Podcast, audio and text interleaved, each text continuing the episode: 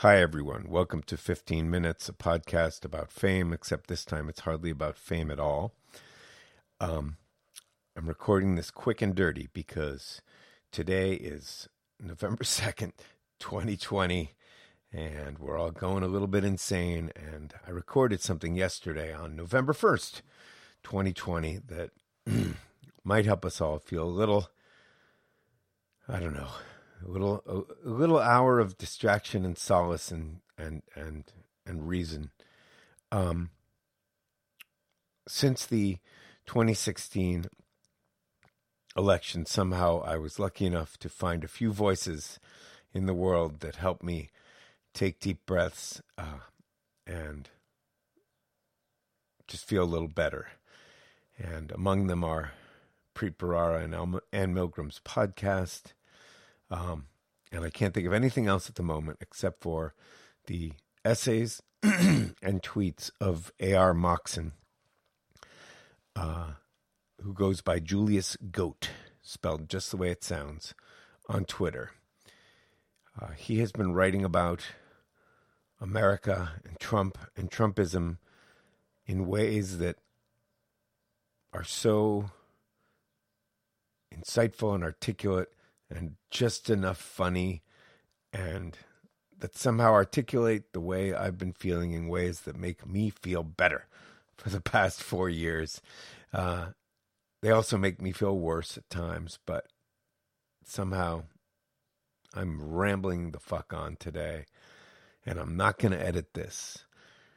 Yesterday, I I've been talking to AR Moxon for the past few months about uh, talking about his book and about how having a viral tweet uh, somewhat directly led to him ending up with a book contract and a book that's coming out in paperback in December. It came out in hardcover in 2000 uh, in December of last year, um, but that viral Twitter fame led to something very good for him and viral Twitter fame related to Donald Trump uh, so I try to count the ways that Donald Trump has accidentally helped the world.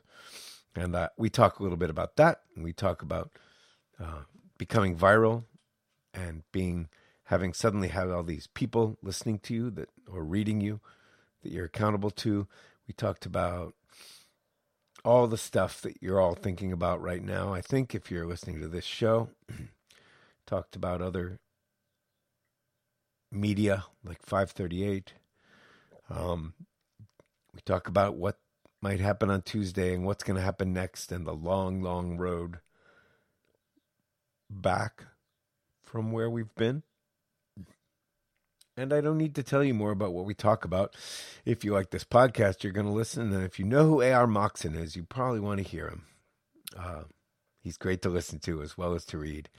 And if the election goes well, we will talk again next week with a happier tone in our voices. I'm going to put this out today, so I'm going to say one more time, although no one listening to this needs to hear it. Go vote, vote in person, and don't be afraid to think positive thoughts. It's okay to think a few positive thoughts. Here's A.R. Moxon. Take care. Oh, P.S.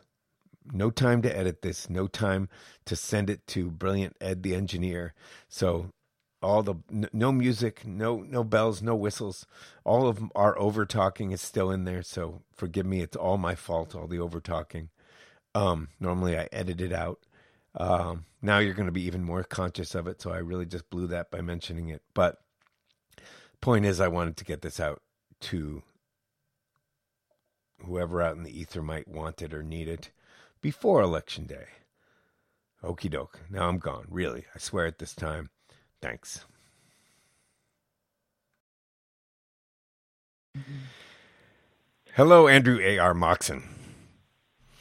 hello, Jamie. How this, are you? I am fine. This is our second take at saying hello because I hadn't hit record because today is the most stressful day in the world. And Andrew was just asking me, is that because of what I'm writing or because of the election? And I said, because of the fucking election.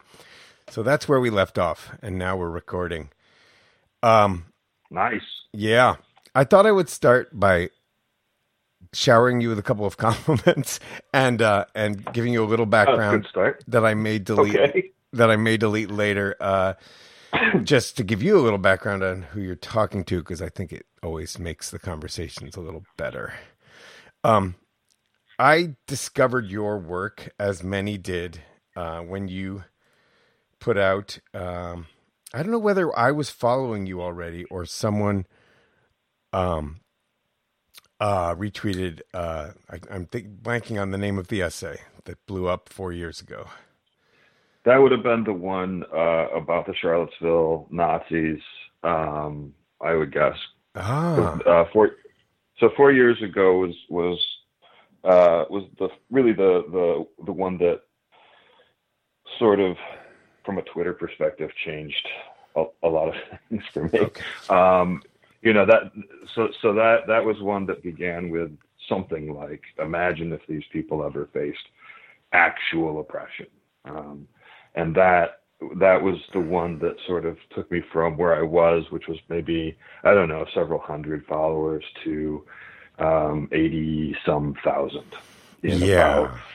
I three don't. days I, I, I, I have read that. Maybe it's because, you know, what I was searching for back then was a little bit of solace.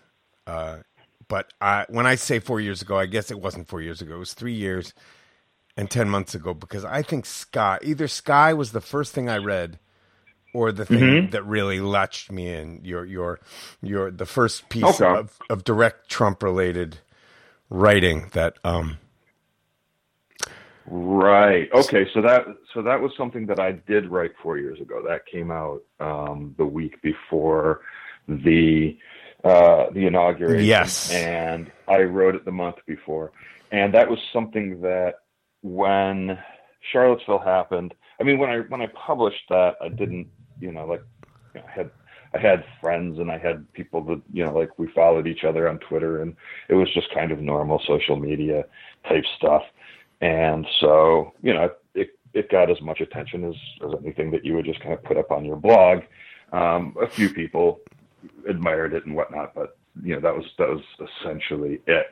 Uh, but then when the, uh, the Charlottesville thread sort of, I mean, it just, you know, it captured yeah. the attention of a lot of really big accounts, and that just kind of one thing led to another, led to another.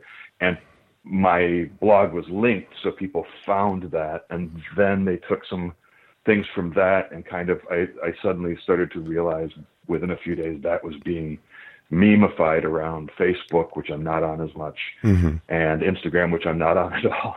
And I think my daughters came to me and were like, "You're in my Instagram feed, and that's weird." And uh, so, anyway, that all, all that to say, yes, that was that was four years ago. The the essay Sky. Was it weird cool or was it weird like dad please stop Oh, you know, you have to ask a, a little bit of both I, I, yeah, I mean, I think from from their perspective, it's pretty cool. They were, they they were, you know, I guess impressed just that there was, you know, there was a, a, a Twitter presence, and but I think also at the same time, they they're like, oh, that's my dad, um, so that that can never be too cool.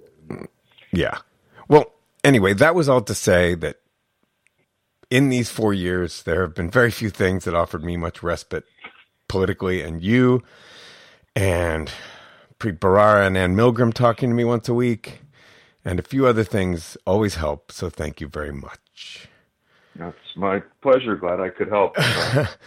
um that that that one it's it's weird that that would i guess it's not completely weird but that one was what i call my my lament it was it was the moment where i realized everything is other than i thought it was and things are going to get really bad now and this is sort of how i process it so i suppose I, I was starting by saying that it would be weird that that would provide solace, but I suppose that that uh, that's what lament is for. So I'm glad it helped. I'm glad it helped.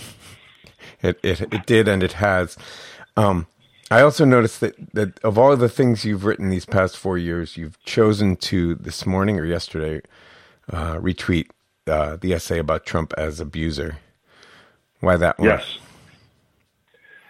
Um, well, I mean, this morning, uh, I guess a few reasons. I mean, one, it's it's always appropriate. Um, I think that the the foundational way of understanding what our country is and how it functions, um, or maybe the way that it, it it's dysfunctional, mm. is the abuser enabler and you know abused victim axis. I think that is the that is that is a framework that really ports itself um, very well at the micro level. If you're talking about an individual relationship with somebody who supports these, um, you know, these these foundational lies and these terrible notions and and you know these bad assumptions and just these sort of uh, you know really really troubling things that they support. Um, the abuser enabler uh, abused person notion works pretty well on the interpersonal level for what is happening politically, mm-hmm. and it also works at the the macro level, and you can see it play out pretty much on any uh, on any level that you you care to look. It's it's what's happening and the way that media will normalize what's going on right now with the election. It's you know it's it's um, and so when I sit down this morning and I'm, you know, I'm starting to look at the the horror show of, of Twitter this morning, that's front of mind. But the the other thing is that somebody was engaging with me and um, their their perspective was well, you know, if if if you don't center these people and you don't make, you know, if, if you don't collaborate with them and you don't work with them, then that's how you're going to get Trump, which is a proposition I completely disagree with. I actually think by enabling that sort of thing, that's how you get Trump. I think that the um, I think that the lesson of history teaches us this. I think you know basic logic teaches us this. And so w- what happened was what happens a lot of mornings um, which is I started writing about that. And that's sort of where it took me is what we need to understand first and foremost is this is abuse on many different levels and on many different uh, parallels. And it, if you are somebody who is currently being abused by it, then you know that. And you can't not know it. You can't choose to not know it. If you're not, then you are going to be offered the opportunity to enable it hmm. by forgiving for, by forgiving the person who's doing the abuse on behalf of the person they're abusing.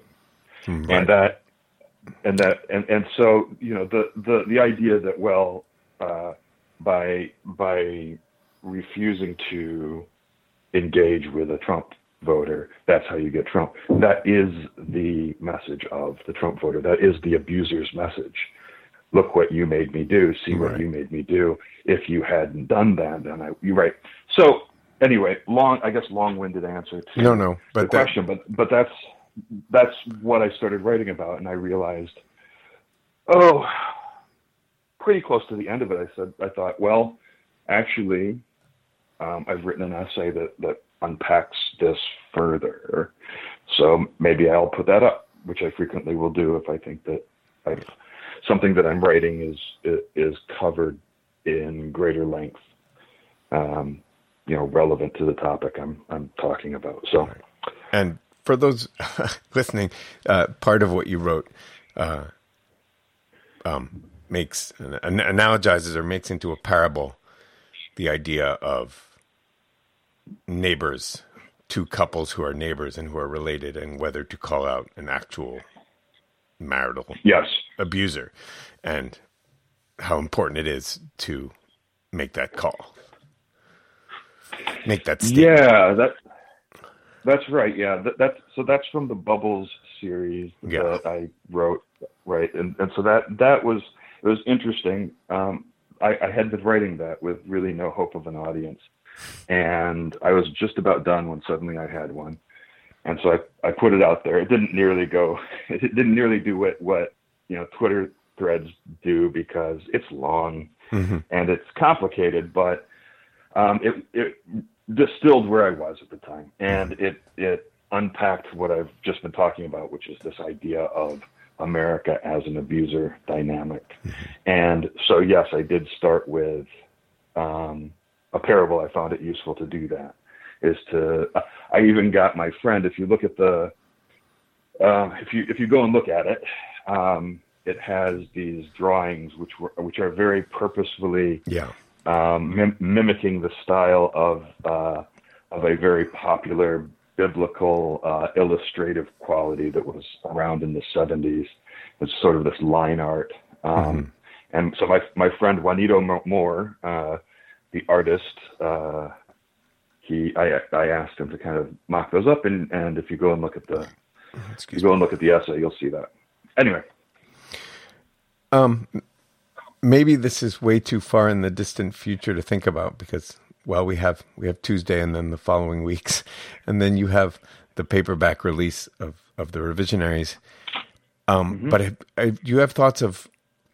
Let me preface this. My wife, uh, Anya Schutz, had a, a viral photo protest photo project uh, leading up to 2016 election that she and I and other people imagined as as a book someday.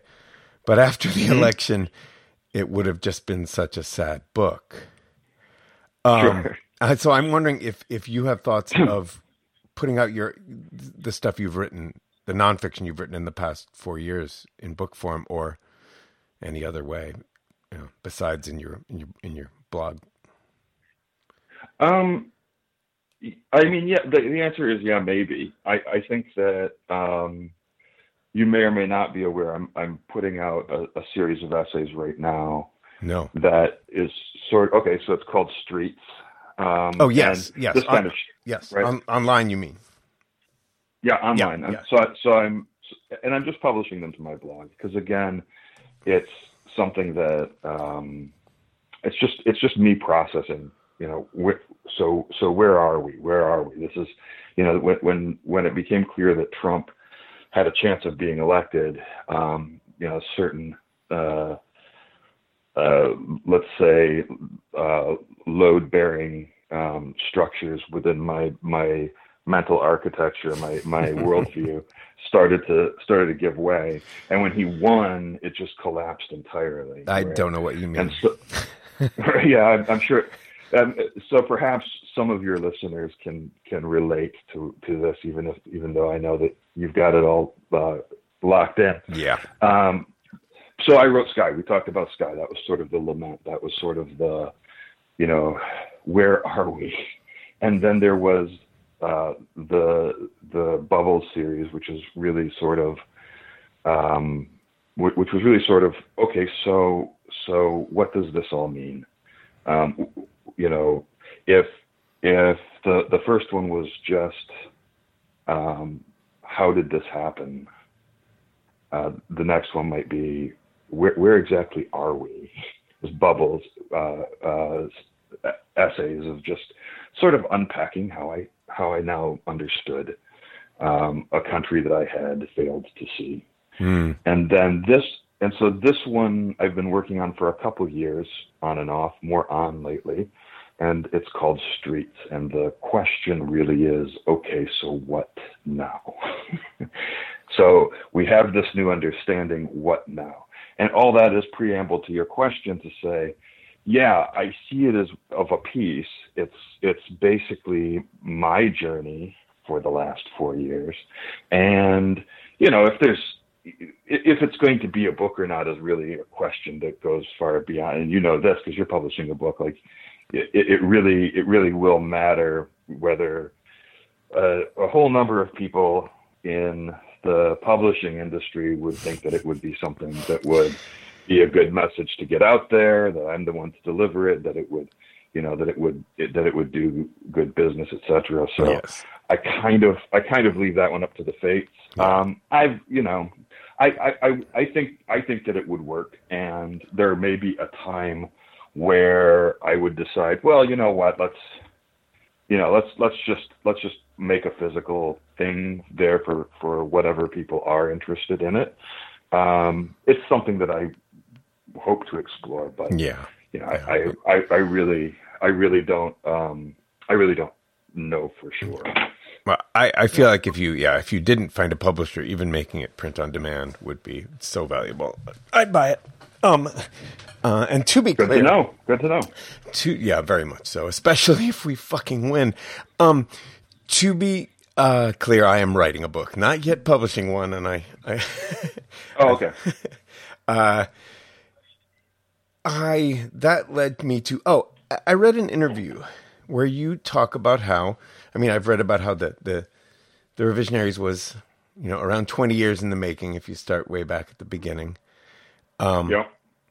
but sometimes when I'm feeling just ridiculously Pollyanna-ish I think of this era this this 4-year era this 4-year century as um Yeah. potentially as much as it's brought out the worst of America, it's also helped resuscitate 50 years of McCarthyist like consideration of, of anything with the word socialist in it as equaling satanic and that there is a lot of movement to, to you know re-legitimizing things like that so um, along the lines of those trying to find some silver linings these days uh, and related to the what is ostensibly the theme of this podcast, which is fame.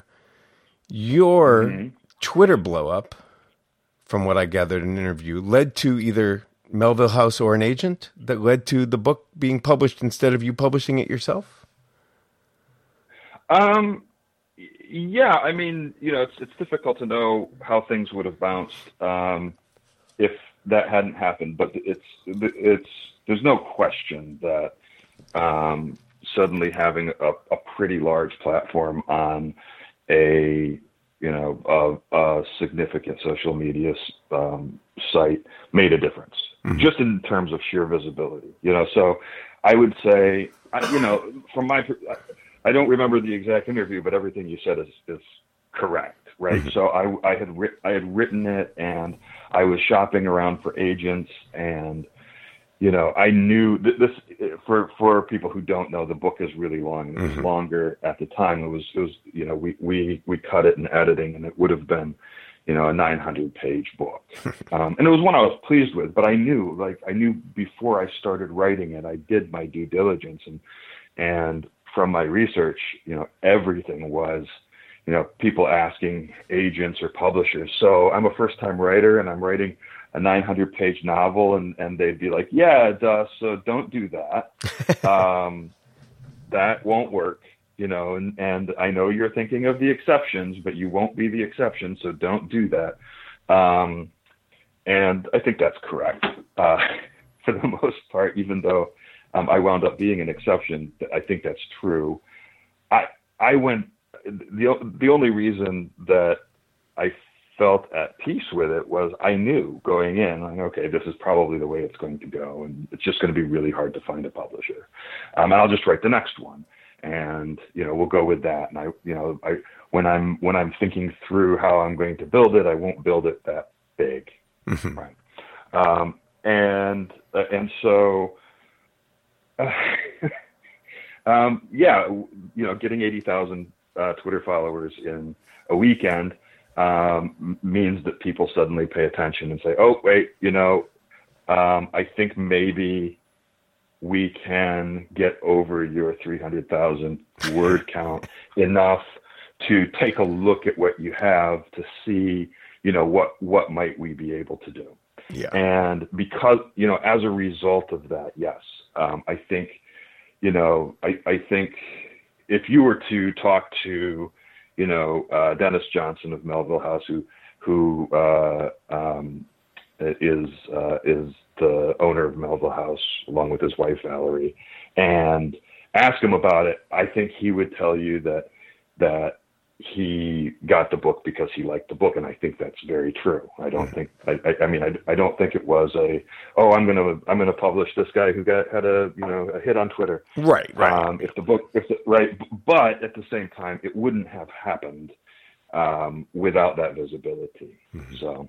Um, uh, to your other point, I think it's very interesting. I mean, if you're looking for silver, if you're looking for silver linings, I do think that you're not wrong. I mean, this is a very dangerous time, and it will remain so, even uh, even if if um, the Republican Party doesn't succeed in a judicial coup of our democracy, um, which they're they're trying right now as you know as we speak. That's what they're doing. That's why that's why this is a very stressful day for you and for me, and for anyone who's paying attention. Um, but um, we do now have a few things that we didn't before. One of them is clarity.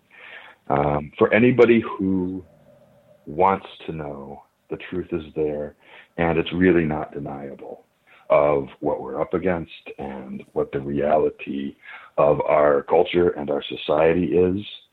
And we also know that anybody who doesn't know has made a conscious effort to not know. Um, mm-hmm. There's there's there's no there's no way around it. Yeah, earlier you said an abuser knows they're abused, or I was going to say they've made a conscious effort not to know. That's right, or they've made a conscious effort not to know.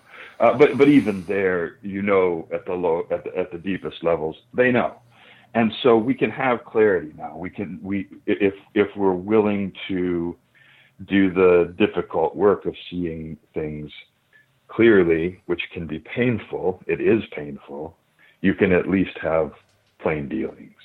Um, the other thing is, you know, a lot of things have, have changed for the worse over the last hmm. four years and 10 years and 20 years, and you could keep going back. Um, but, you know, a, a, lot of things over that time have changed for the better. There was sort of as as I can sort of perceive it, there was a, a, a, big wave of, of changes that really were for the better, but there there came after that this wave of really pushing back against it and changing things for the worse. And it was very intentional. And you can see the roots of it going back to the you know almost as long as I've been alive, if not as long. I'm 45. So uh, they they have managed these people with what I would call very bad intentions, who really do believe in you know every type of bigotry that they are pushing and in the sort of authoritarian domination that they're trying to create. They've really made a lot of changes and that is horrifying and it's very dangerous and we should be pretty clear about that. But it means that things can be changed Yeah. And that means we can change things too. Um, which is why I spend a lot of my time on those sorts of points on no, actually, we don't have to collaborate with them. No, actually, we don't have to make compromises with them. Actually, the way that often change is made is by refusing to do that. Mm-hmm. Right. So, so we can take a lesson from them. Trump has changed a lot in four years, and he's an idiot. So I feel like we should be able to do better. Yes. But it's gonna, but it, but but it takes, but it it it takes first the belief that you can do that, and then the the uh, willingness to actually make the change, mm-hmm. and then got you're gonna have to be willing to actually do the work and pay the price of making that change. And and, and, and take yeah, yeah, and take the risk of not compromising. And we're about to. Uh, if if all goes really well, we're about to elect a really great compromiser who is the vice president of a really big compromiser. But the true. Congress, but the, um, isn't this isn't quite so set on that. Yeah, uh, it's not great. it's not great. Uh, you know, you, you, you wouldn't, you wouldn't want, um, you wouldn't me, if you're like me, uh, uh, you wouldn't want to choose Joe Biden as your standard bearer for what needs to happen. Um, I think it's probably worth pointing out that his platform is considerably to the left of what you know known socialist Barack Obama's platform. yeah, yes, indeed. Uh, and he he has been pushed oh, yeah. there, and that's great. Yeah, huge, huge, huge, huge socialist. Uh, but but you know, it, it's to the left of what that was, and at the same time as we recognize that it's not nearly enough, and his positions aren't nearly enough, and as dispiriting as it is to hear him promising that he won't do all of these awesome things that actually need to be done, like banning fracking and you know mm-hmm. on and on and on. Um, it means that that he too can be moved, and that's you know that's that's sort of what I think of when I say we can change things, but we're going to have to be willing to do that work. We're going to have to be willing to pay the price, and that that is going to involve not just sitting back and letting Joe Biden and the Democratic Party find their you know their level, the, you know their their uh, their sea level. Mm-hmm. We're going to need to we're going to need to do some work because there are things that they don't want to do that they're going to need to. Um, yeah. But at the very least, they aren't fascists. um, and yeah. and the well, it's expectations it's, it's, have, a, have lowered so far. Yeah, it's a disturbing reality, but the reality is that the other side is yeah um, they are they are fascists. Yeah, no um, exaggeration. By, yeah, by by any metric that you mm-hmm. want to use, mm-hmm. and it's uh, it's disturbing, yeah. and and it's a problem. Yeah. Well, while we're on the disturbing stuff, there I have a couple of light fan questions, but before that, if you if you're up for it, let's see. sure. Where where do you live? What state? Um, are you asking my address? Yeah, uh, I'm doxing you live. Here we go. Um, I live in uh, Grand Rapids, Michigan. So you got you're in Michigan. You're from New Hampshire. Mm-hmm. You're very attuned and, and online. I mean, I, I am just I am often on my phone, my computer, and looking, jumping between the news stations this past week in a way that's making me insane, but I can't stop. What do you fear? What do you expect? What do you hope? Um. Hmm. Well, I mean, what I so yeah. What, what, do you fear? fear? Yeah, that, I mean, yeah. you fear. I'm sorry. Let me interrupt with one more thing. I also yeah. listen to the 538 people, although they kind of drive me insane. And one of the sure. reasons they drive me insane is that they will not ever. I mean, their job is in predicting things within norms that exist, but the norms don't exist anymore, and they never acknowledge the possibility of straight out cheating or a coup, but these people have been cheating and lying and breaking the law for four years. Right. So with that in mind, yeah, yeah. I mean, you know, uh, five thirty eight is. Um, I, I do find their their affect to be, uh, in, you know, infuriating at times, and, and, and certainly it's you'd want a little bit more. They, I mean, they do they do make reference to like, hey, by the way, we, we aren't taking into account all of the, you know, crimes uh, that might be committed. yeah, uh, I I see that from time to time, but yeah, it, it, it's it's a fairly bloodless thing for them. I find I find that I don't really want to hear from any of them on any topic other than statistical analysis as a, as a result of that. Yes, absolutely. But be, because because they are so affectless about this all and, and even sort of blithe, I find that if they are actually saying, well, you know, just from polls, you know, from, from a strictly uh, uh, electoral position, it looks really good for Biden. Yeah. Trump can win, but it's but it's it's going to be one of the bigger long shots we've ever seen, mm-hmm. which is not what he, they were saying at all four years ago right. and, and, really terrifying me, right? And then that did come to pass pretty much exactly as they they suggested it might. Um, I, I so I find them I find them useful for that, and I think that it's useful because it tells us that you know if if we're thinking about the election just as election.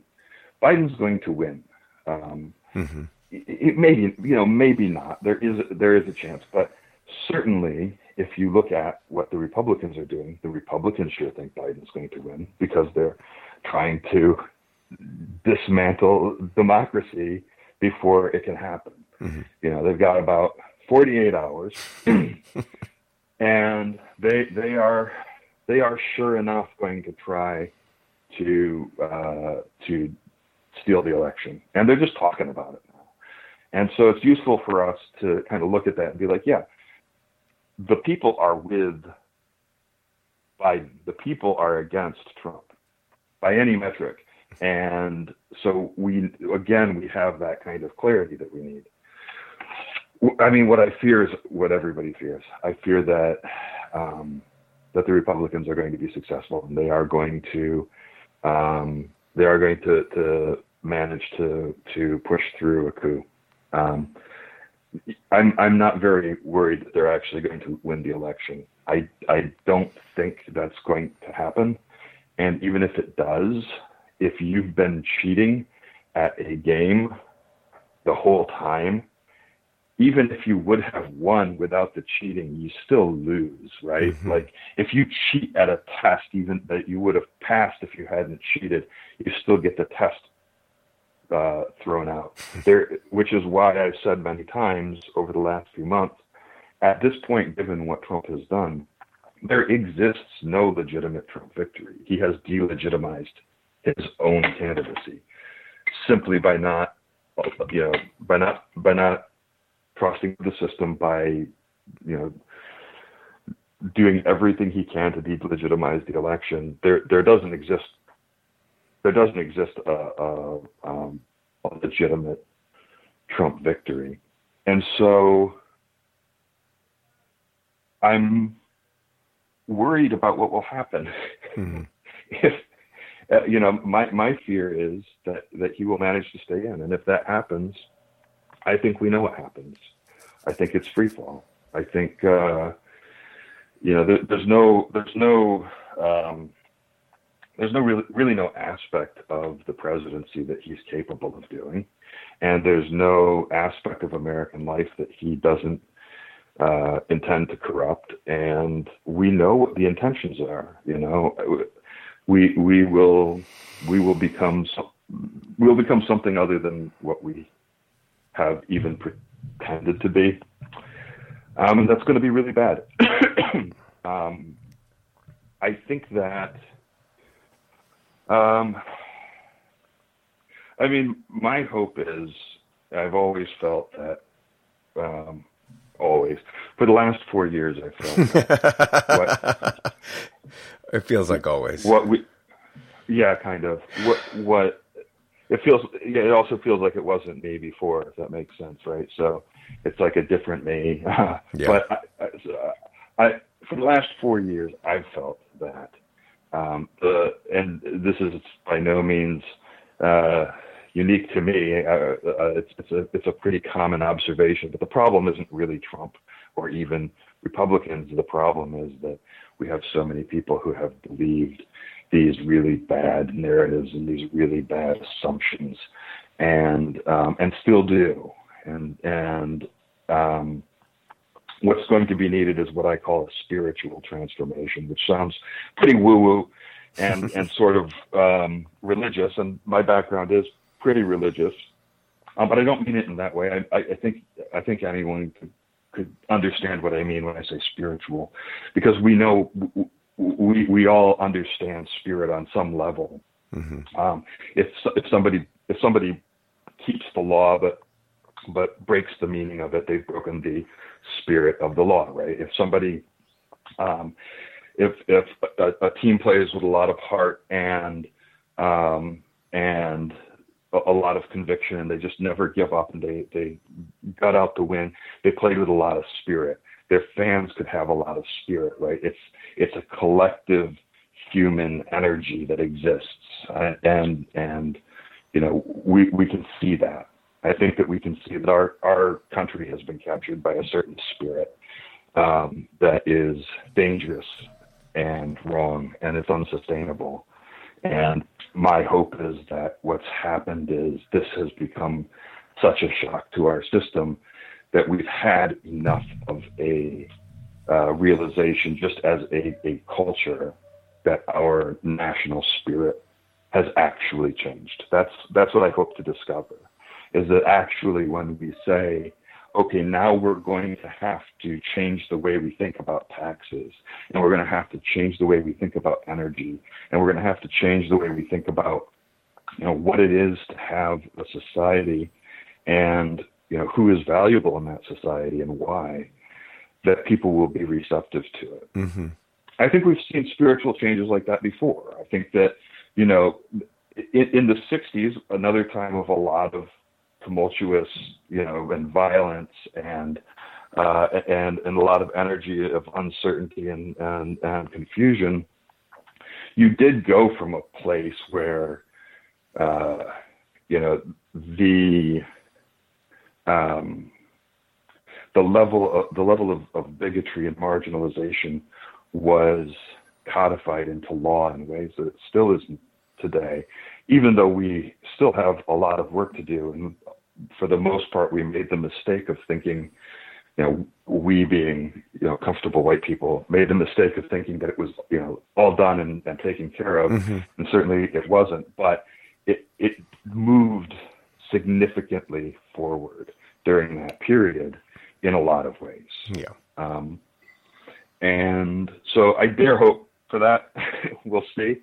Um, I think that they, you know, I think that what's going to happen is a, a definite attempt on democracy on Tuesday. I think we're going to see that happen, and it's going to be, it's going to come down to really, I think, how people show up to that. Yeah. What you know, what what are they going to do? I hope I'm wrong. Um, Me too. because I'm tired and you Yeah. know I it would it would be it would be good if um, everybody didn't have to like mobilize uh, just to install our sort of milk toast halfway you know cookie cutter not quite enough you know compromise middle of the road um, guy um, I wouldn't mind taking a breather of a couple of weeks before we start yelling at him a lot. Yeah. But uh, it'll be interesting to see. It's going to be interesting to see. Yeah. Yeah. And By I interesting, I mean terrifying and terrifying. uh, yeah. Yeah. Lately, I've been I've driven back and forth to Albany to to visit my ninety two year old father for fifteen minutes outside, and then turn around to drive back. Uh, I live in Western Mass, about two hours away, and Wow. I've driven back and forth that route for four years, and you know what I note looking at in the you know rural rural anywhere is is Trump country. Super rural anywhere is you know the percentages go up, hmm but the signs, a few of them are huge this year, but a lot are gone, and there are some little Biden Yeah. signs.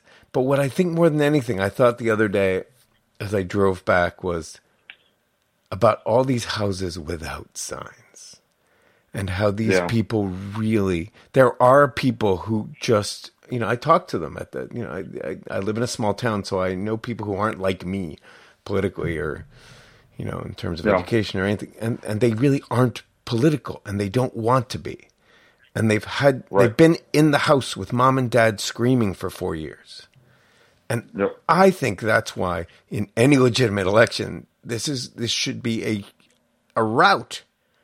I think they, they're like put the nice old white man in. And Yeah. and and I think that anything other than that is just going to blow my mind. I, my wife has European citizenship. I we joke about it a lot, but if that isn't the way it goes down, and people actually vote for him again, I don't Mm-hmm. know what I'll do. Yeah. Yeah.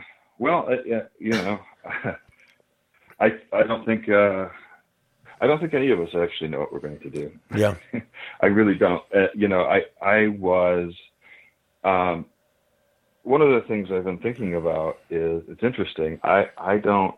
I'm I'm not as nervous before this election as I was the last one. mm, Um, I think I think because Um, I'm not sure why, uh, because the stakes are the stakes are actually higher um, to to a great degree. But I knew that if I knew that Trump could win four years ago, and I knew that if he did, uh, I, I could see pretty clearly the shape of what that would mean, and really nothing that's happened has been too surprising. I mean, I was I'm not one that was like, "There's going to be a pandemic," and you know all of this, but you know the the the fact the fact that things have fallen fallen apart to this degree, and the sorts of daily outrages um, against any decency, um, all of that I I was quite sure was going to be the case, and I was the the election situation is actually considerably better than I thought. Yeah, yeah. Uh, the you know I, I think that I think that 2018 was such a rout for the Republicans. Um, the 18 was you know no no 16. Not uh, no I'm sorry 2018 was such a rout for the Democrats. blue wave. Yeah, right.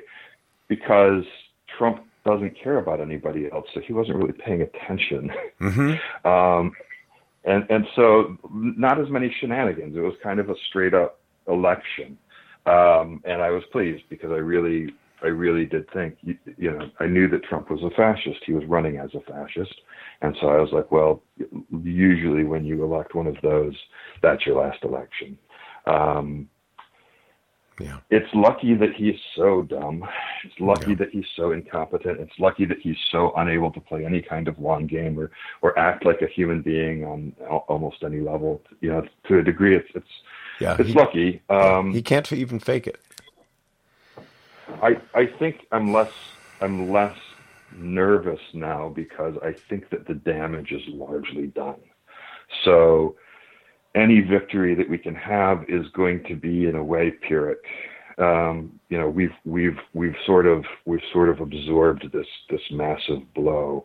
Um, obviously, if he does win, then then I think we go into free fall. I, I mean, I really think it's going to be hugely terrible. So the the stakes are are worse. I don't I don't actually understand why I'm less nervous, but I just I I, I may, maybe it's just I have I feel like I have a clear view. Like my I don't feel like the way I understand things is toppling anymore. So it might be that.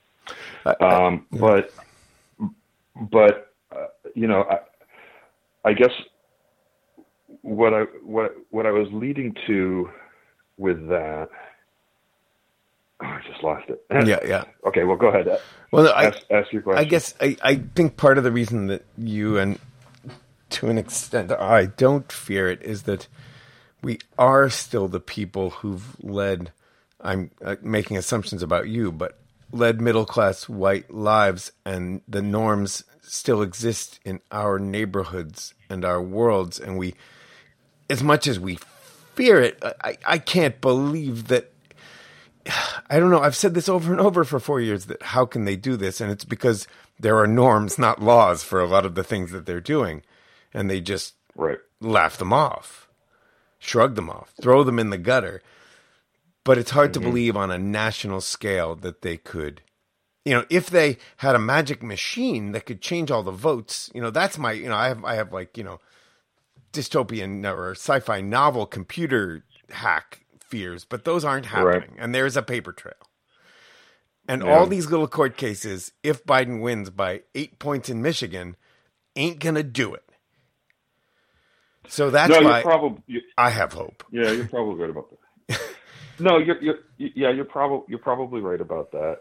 For me, you know, it's it's if that happens, then we have Biden, and then what are we going to do? Yeah, yeah. you know, how, how many people are going to go back to brunch? Um, I think the thing, the, the thing I was leading to with it is, uh, you know, musing on on why I'm less nervous this time. It, I, you know, I think that I think that the effects will be more immediate, and they'll they'll actually start to affect people like you and me. And I've been Yeah. largely unaffected. It Yeah. must be said. Um, other than you know the the daily you know psychological grind of it, but from a material standpoint, very very little other than what we all are going through, which is you know, a year of pandemic, significant, but we all share it. Mm-hmm. Uh, but the night of the election, I just kind of sat there and blinked a bit. And then I started getting really, really angry. And I've stayed that angry, I think, the whole time. Um, I, it's it's an honest anger. It's it, and I I don't um, I don't um, I don't regret it, but I think that I'm in it so often because it's a lot easier than the other thing, which is the grief of it. Yeah. But I got so angry, and I I started think because I was thinking, well, you know, there's this there's this whole thing like, well, if the person I don't want wins, then I'll leave. And I was really thinking like, I want to leave. Mm-hmm. Yeah. And then it occurred to me, well, that's what they want. That that's exactly what they want. They want everyone to leave Mhm. except them, which isn't sustainable. The soci- their society would collapse. Mm-hmm. They don't care. You know, they really don't see it. Like they they have a very they have a very narrow, crimped version of the world. That's the only way that you could vote for such a person, such a thing. Um, but that's what they want. And so I just started writing. I, I don't know where it is. It's probably still on Twitter or maybe I put it on Facebook, but I, it was basically just fuck you. I'm not leaving. you leave. Yeah. Like I'm staying. I'm staying Yeah. here. I'm staying with all the people you want to kill. Yeah. That's where I'm staying. And I'm kind of still there. You know, like I, um, I, I, whatever is coming, you know, whatever is to be, I'm not really going anywhere. And Yeah. I haven't paid much of a price yet. I really haven't. You could even say that I've benefited because, you know, I, I don't think that, I don't think that the sequence of events that leads to me getting a book published happens Yeah. without me having the, this, this sort of, you know, kind of fire in me to, to, to want to, to say all these things. But, Let me. um, that that brings up a question that that uh, this is meant as somewhat out of jealousy and a compliment, not as a diagnosis. But do you think that you have hypergraphia, and if so, is it Trump based, or have you always written as much as you do? um, uh, Trump onset hypergraphia. Trump onset hypergraphia? mm, that's a good question. I think um, I think to a certain extent, yes, but I think that um, I've I've always written long. I mean, you know, 20 years ago is when I started this book, and it was you know it was basically just finding this sort of vein of creativity and, and realizing, oh, I can pretty much take this any direction I want to. I can go wherever I want. And so I did. I, I wrote, you know, I talked about a 900 page um, manuscript. I probably cut 600 pages to get to the 900. My pages. God. I wrote, I just, I just wrote a ton. And so I think, you know, I think if you were to go back to, you know, Twitter before the rise of Trump, I started to get pretty engaged in sort of, you know, the the beginning of that all started probably, you know, as the Tea Party started to rise, and I started to see just how uh, troubling this this political movement was, and started to kind of set myself against it. I, but you know, there was no real engagement, and Twitter wasn't really. hmm Um, so it wasn't the platform that it that it became for me. Um, but I, I certainly don't think even so that I was that I was writing to the same degree as I was before uh, before Trump started in that way. You know, the things that I had to say were really more uh, along the lines of you know pop culture musings and film review and um, and and fiction, and I still enjoy all of those things. Hmm but um, as a result of as a result of I guess having to uh, reconstruct my my entire worldview, um, I found that I, I I suddenly on the political uh, uh, on the political stage, I suppose I'm not on the political stage, but I'm you know in, in that in that vein, I suddenly had a lot to say and I, I felt that I felt that I I had to say something. Yeah. so it was good. It was good that I had something to say. Yeah. Yeah. I I used to say a lot more on Facebook and I, I, I I guess right around or after the election I just less than my you know ethical and scared qualms about Facebook I just was tired of what I've since learned the term the the narcissism of small differences. Mm-hmm. And and the, I haven't heard that one. Uh, it's a Freudian term. I only learned it recently, and it's it's it's it's what it sounds like. It's people getting in screaming fights on the same side over tiny issues. Oh sure. Um, and so I I I, I am I I use Twitter a lot, but no one ever listens to me. I just shout into the void, and if I get two likes, you know, I I don't. It just I just haven't uh, had that moment. Uh, but I try. Yeah. I, I mean, I, I think, I, I think that, you know, to a certain degree, I was, I was writing about as much on Twitter before, before, um, I sort of had a, a, a viral moment Mm-hmm. and, and, and started getting a lot of engagement.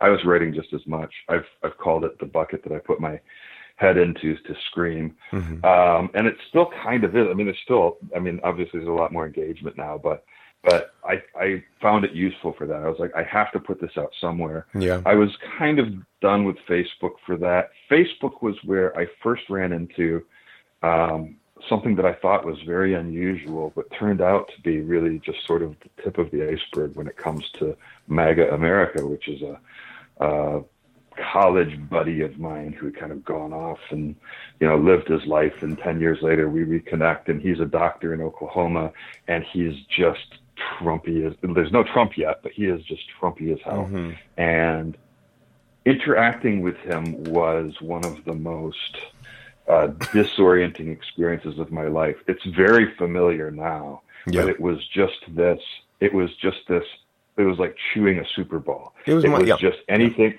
and you know my jaw's going to get tired and the ball is exactly the same like there's just no penetrating it impermeable to liquid impermeable you know like the only thing that might happen is it might choke you to death. That's a great there's no analogy. like there's just you know and and i spent a couple years trying to break through to this guy because i was like well surely if i can make him see you know the the clear hypocrisies here surely that no never. And finally i just realized no like this guy is just like it's he's he's a he's just a true believer in what what at the time I was like it's it's like Nazism like Mhm. he's he's a real true believer in it and I was like I'm so glad that there aren't you know like millions of people like this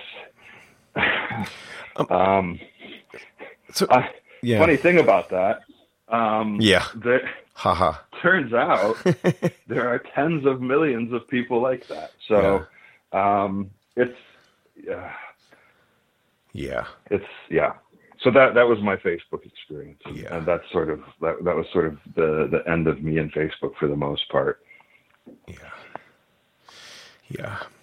My conspiracy about my, my surprise that I shouldn't have been surprised at those tens of millions of people because all my life I've I've just I don't know where I got it, but I've had this idea that the, the schools have been intentionally gutted for 40 years and now we're in a second generation of under or badly educated people you know well if they're not going to stop you know young lefties from becoming teachers they're just going to make schools completely ineffective and they've created the ignorance they wanted. But that's just my little I, I had another i had a question about so since you've you've you've become this internet uh, this uh, sorry this twitter presence this person on a day-to-day basis how do you what do you what do you feel committed or obligated to do in terms of interaction. I feel like it would be overwhelming. You know i'm jealous but i'm i also will be like what the fuck? Uh, how do you deal with it daily? I you know when uh well when it first happened i basically just had to kind of shut off my phone and be like okay i'm like i change all my passwords and just kind of like find old blogs and pull them down just like let's let's let's see what this is because Mm-hmm. I have no idea, and I I just took a pretty you know uh, potent poke at Nazis who don't you know they, they aren't usually the most uh, um, forgiving lot. So you know like what does this all mean? It's a little bit little bit scary. Uh, uh, it I don't I don't really feel I don't feel any obligation. I don't think to the Twitter to like a Twitter presence or Mhm. to any sort of thing like that. Um, I think I feel like I feel like I have an obligation to I, I feel a compulsion to talk about these things that are on my mind. Mhm. And I feel as though if I have a skill, it's at framing things that are simple but have been made complex by people who want them to not be understood, Mhm. to reframe them so they are simple again um, in ways that are useful for people. That's what I am usually trying to do. Um, and uh, and th- that I feel, I suppose, a bit of an obligation to do. I, I, obligation is the wrong word, but I, I feel like, um, yeah, I feel I feel like if we go back to, to me sitting there in the dark and and the, the returns are coming in and I'm realizing that it's yeah it really is like we're in we're in the bad timeline like it's really going the wrong way here. Um, and that this is going to be a reality for at least four years. And in four years there's going to be a really dangerous election for sure um, and just sort of like all of the the realizations of, of what that means kind of crashing in. Oh yeah he is going to have the nuclear codes. That is going to happen. We are going to have to live with that for four years. Yes there is going to be a rise of white nationalism of course because he's a white nationalist. Mhm. um, you know like all all of these things that just sort of like hit you and hit you and hit you. And um and that you know like that that anger and that resolution was well i'm i'm going to i'm i'm not going to sit and make this comfortable for myself. Um i'm not you know like i'm not going to numb myself off. Um i feel i felt at that time and i still do like i'm somebody who's not very directly threatened and so it's going to eat at me in material ways a lot slower which has proven to be the case. And so i have a lot of tread on my tires um, and my intention is to keep it from being comfortable for me 1st and then to keep it from being comfortable for anybody else. Um, and and to and to fight the bad narratives as much as I can. Um, and that means that I have to become a lot more uh, earnest uh, internet guy then I honestly I, I is is comfortable for me usually. That's part of the like I I I I am a like I'm I'm generally a sort of a ironic I'm like I'm sort of an irony guy, you know. Oh Like, no, I wouldn't. Yeah, I'm- don't lose I'm- that. I'm, I'm, I'm like, I'm generally, or at least that's how I see myself. Um, and that's, that's generally, I mean, I chose Groucho Marx as my avatar Ah, years ago. I was about to ask you that. And, and, you know, I, I, I, I generally see myself in that way. And now, like, I, I feel like for a, a handful of people out there, I've turned Groucho Marx into this, like, angry prophet or something like because i'm always like like there's there's a lot of times with these topics there's not a lot of room for irony i i always retreat to those sorts of things if if there's somebody who's you know being a troll or being dumb and you know like i'll i'll take pokes at them in that Mhm. way and and sort of take the piss out of it but um yeah anyway ramble ramble ramble No, it's it's good stuff. It's good stuff, and I I'm gonna make the effort to. I usually have a I have an editor and an engineer, but I think I'm gonna try to sloppily put this up for anyone who wants some distraction tomorrow. Um, okay so I, I also I trust that and that maybe, you know, if things go as we hope, maybe we can have a shorter conversation next weekend. and we can talk more about the novel. Which, That'd if all fun. if all goes well, I hope to begin doing what I do often, which is combo listen and read Yeah. The novel. Um, which think- I- I'm guessing will I will understand more about the names Julius Goat and Julius Ghost then. Yeah. Well, Julius Ghost is just for yesterday because it's my uh, it's my Halloween handle. Oh right, duh. Um, yeah, and and Julius Julius Goat, i yeah, I you know, um, you won't, you actually won't probably. I uh, the the main character or one of the main characters in Revisionaries is named Julius, right. and I did choose I did choose Julius as a handle probably like 15 years ago. hmm I chose Julius Julius Goat as a handle for a number of reasons, and one of them being one of the characters in my book was named Julius. The other being I was choosing Groucho Marx as an avatar. His name is Julius, hmm and I I chose Goat because there's a comic book called Cerebus that features a character that is basically uh, Groucho Marx named Lord Julius, who Ah. at one point runs a goat against our main character for the prime ministership. It's political satire. Um, the book itself goes into some really crazy places, Mhm. and not all of them are good. But that uh, that early stuff with Julius Goat is uh, primo stuff Okay. and I I was I, I was and I'm a fan of it and I chose that name as a result. The comic is called. there you go. It's called. S- S- what is it? Cerebus. It's S E S E R E B U S. Cerebus.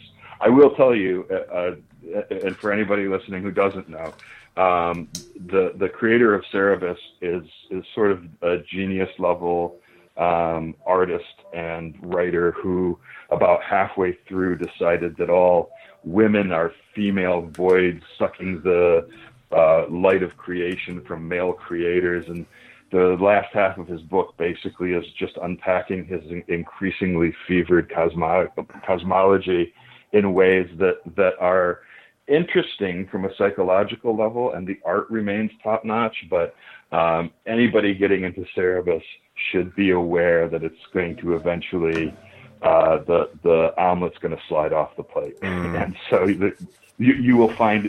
Uh, most people find an exit ramp at some Mhm. point where they're Okay. like, nope, gone. Um, and and so, uh, yeah, yeah. So since we we landed on the topic of Cerebus, Yeah. uh, worth worth pointing out. Duly noted.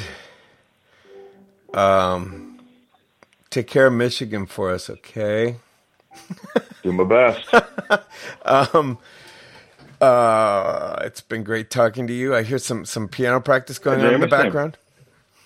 oh yeah, somebody's uh, somebody's working on the piano. There. Nice. Um, Uh, a couple of my couple of my daughters play, and it's nice to have. yeah. Uh, I, I work out of my office, so uh, my home Uh, office, yeah. so I, I get to have. Uh, COVID has delivered uh, a lot of piano music to me Yeah. because we're all in the house all the time. Yeah.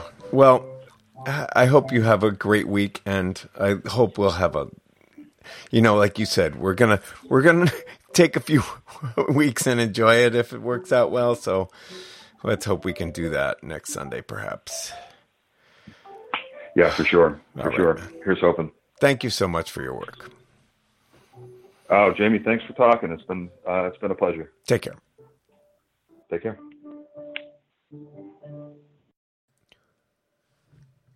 Go find AR Moxon at armoxon.com. That's A R M O X O N. Or, and especially as Julius Goat, spelled just the way it sounds, on twitter.com.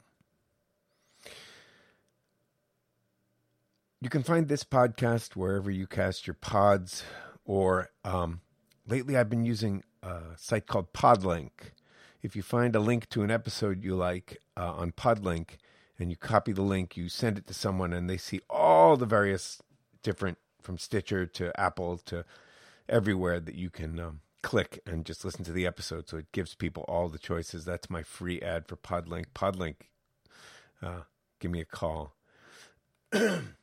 um, you can find the website for this podcast at 15minutesjamieberger.com. That's the numerals 15 M I N U T E S J A M I E B E R G E R. I'm hoping we'll have occasion to talk to Andrew A.R. Moxon again next Sunday. Um, and I'm also on Twitter at 15 mins Jamie B. And all the other stupid fucking social media. Good luck, everybody. Talk to you soon. This is 15 minutes. I'm Jamie Berger.